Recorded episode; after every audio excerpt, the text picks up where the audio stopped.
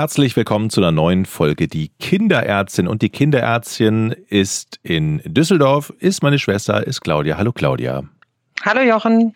Heute geht es um das Thema Verstopfung. Ich kann mich noch erinnern bei unserer Tochter Frieda, dass wir irgendein, irgendwann mal davor standen, so, hm, die hat aber jetzt schon ganz schön lange, war die nicht auf Toilette?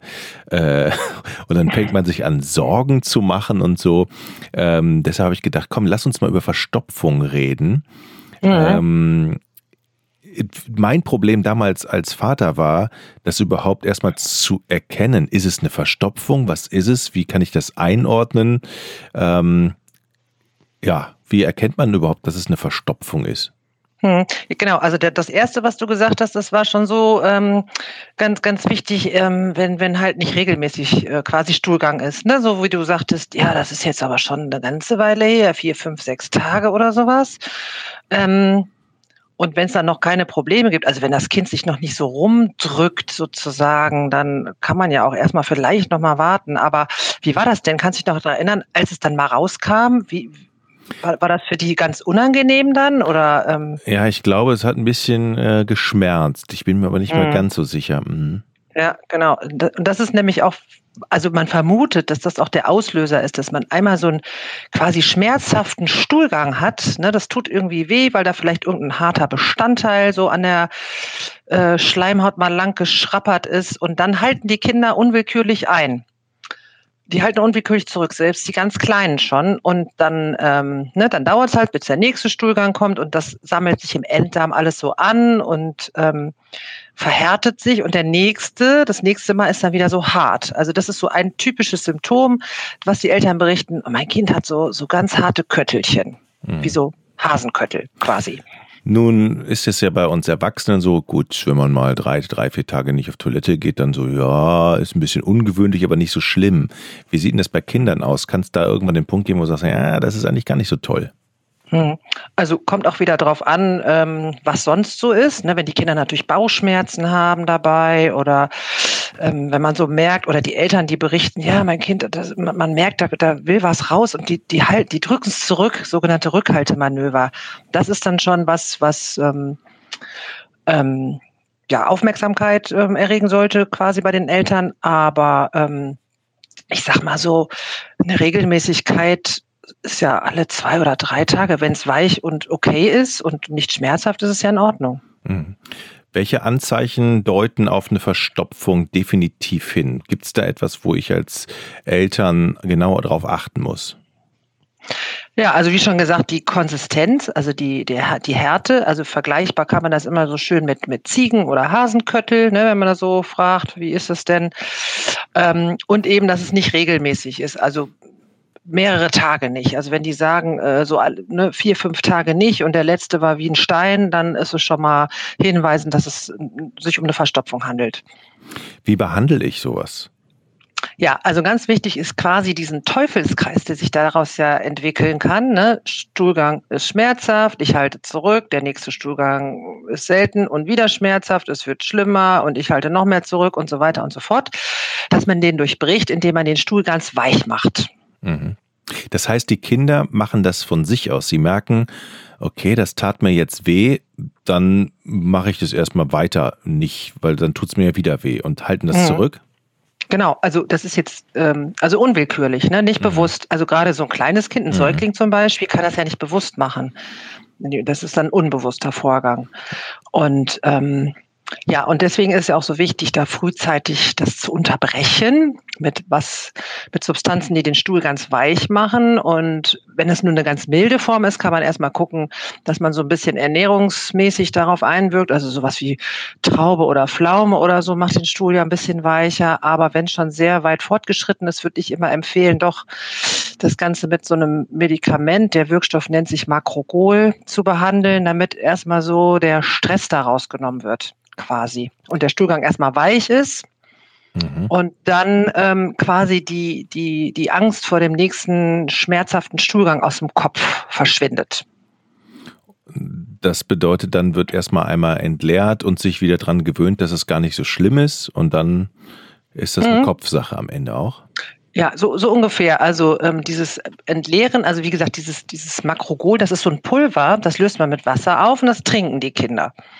Und das macht den Stuhl ganz weich, weil das so ein, man muss sich das vorstellen, wie so ein Quellmittel ist, was im Darm verbleibt. Das zieht äh, Wasser zu sich, quasi über den chemischen Vorgang der Osmose, wer sich noch so dran erinnert, Biologieunterricht verbleibt also im Darm, wird nicht aufgenommen und führt eben durch dieses Wasser zu sich ziehen dazu, dass der Stuhl ganz weich wird. Und das ist sehr effektiv. Und die Dosis muss man eben anpassen. Das ähm, ist so ein bisschen nach dem Alter und nach dem Gewicht und so. Gibt es bestimmte Schemata quasi. Mhm. Und wichtig ist, also wir fangen mit einer hohen Dosis an, dass der Pfropf, der da unten sich gebildet hat, sich entleert, dass der aufgeweicht wird und verschwindet. Und dann das, was nachkommt an Stuhlgang, soll ja auch weich bleiben. Das heißt, man reduziert dann die Dosis auf so eine sogenannte Erhaltungsdosis. Das ist meinetwegen so, je nachdem, je nach Größe natürlich auch und Alter, meinetwegen so ein bis zwei Beutelchen. Das sind immer so Beutel. Äh, und die sollen aber über einen längeren Zeitraum, sprich über Wochen oder Monate unter Umständen nochmal weitergegeben werden. Mhm. Okay, das heißt, man muss durchhalten, ne? Mhm, man muss durchhalten, genau. Und das ist nämlich ganz wichtig, ähm, damit der Darm, der, also wenn diese Verstopfung schon lange vorlag, kann der wie so, so ein bisschen wie ausgeleiert, kann man sich das vorstellen. Ne? Der wird ja immer weiter, wie so ein Fahrradschlauch, der so ausleiert. Und der muss erstmal wieder ein bisschen schrumpfen. Und das geht natürlich nur, wenn der Stuhl da schön weich gehalten wird und regelmäßig entleert wird. Nur dann kann der Darm sich auch wieder normalisieren.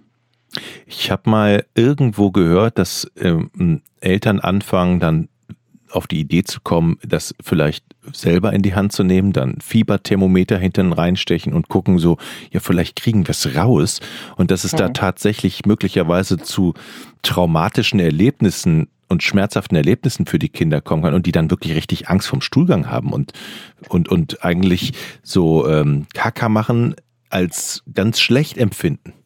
Mhm, das stimmt. Also man, man stellt ja fest, wenn man einen Säugling hat, ähm, also auch wenn er jetzt keine Verstopfung hat, dass dieses so vielleicht irgendwie Fieber messen oder so, das regt ja manchmal den Stuhlgang an, wenn man da hinten manipuliert am, am Popo. Ne? Mhm. Und das ist tatsächlich auch manchmal was, was die Eltern machen. Die versuchen eben durch diesen Reiz, der da auch ist, dann den Stuhlgang in Gang zu setzen. Und oder es gibt ja auch diese kleinen Einläufe. Ich weiß nicht, ob du die schon mal kennst, wenn wenn so so Mini-Klistiere, die kann man ja auch mal nehmen, wenn da unten irgendwie so ein Pfropf ist, der nicht mehr, ähm, den man auflösen möchte. Das ist ja auch eine Art. Mhm. Aber alles, was von unten manipulativ da ist am Popo, das finden die Kinder nicht gut. Das ist, sollte man, wenn es irgendwie geht, vermeiden. Also manchmal geht es nicht anders, da braucht man so einen Einlauf, aber möglichst nicht. Ähm, Wann muss ich mir denn jetzt mal wirklich Sorgen machen und wann muss ich sagen, okay, jetzt geht's auch sowieso nicht anders. Ich muss zum Arzt, im schlimmsten Fall sogar äh, ja ins Krankenhaus oder so. Also wie ist da so, auf was muss ich achten? Mhm. Also wenn man zum Beispiel bemerkt, dass sein Kind ganz, ganz lange, ich sage jetzt mal pff, vier, fünf, sechs Tage keinen Stuhlgang mehr hatte und über Bauchschmerzen klagt und so, dann würde ich da mal vorstellig werden.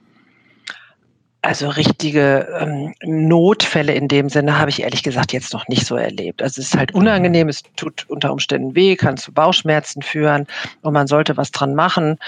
Aber so, einen, so einen echten, äh, ich sag mal, lebensbedrohlichen Notfall ähm, habe ich da noch nie erlebt. Kann man die Verdauung anregen, wenn man zum Beispiel sagt, ähm, okay, mit, mit Säuglingen geht's jetzt schlecht, aber mit Kleinkindern so spielen, bewegen, toben, ist das gut? Mhm. Ja, also generell für die äh, Verdauung ist gut Bewegung, ballaststoffreiche Kost, ausreichendes Trinken, aber eben ausreichend und nicht übermäßiges Trinken. Denn wenn man meint, es ist ja auch so ein, äh, viele sagen, ja, nee, äh, mein Kind trinkt auch nicht genug, kein Wunder, ne, dass es dann äh, so harten Stuhlgang hat und meinen, sie müssen dem wahnsinnig viel zu trinken geben. Ähm, wenn man über die Maße trinkt, dann muss man nur mehr Pipi machen, aber mhm. nicht, damit der Stuhl nicht davon weich. Jetzt gibt's die Meinung von manchen Eltern, dass Schokolade zu Verstopfung führt. Ist das ein Mythos? Ich glaube schon. Also da muss man, glaube ich, verdammt viel Schokolade essen. Ich, äh, ja, glaube ich nicht dran. Okay. Ähm, Claudia, dann haben wir das Thema durch, oder? Mhm.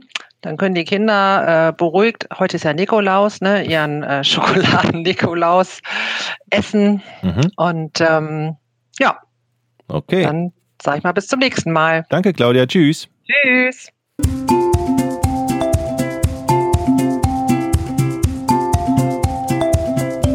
Die Kinderärztin.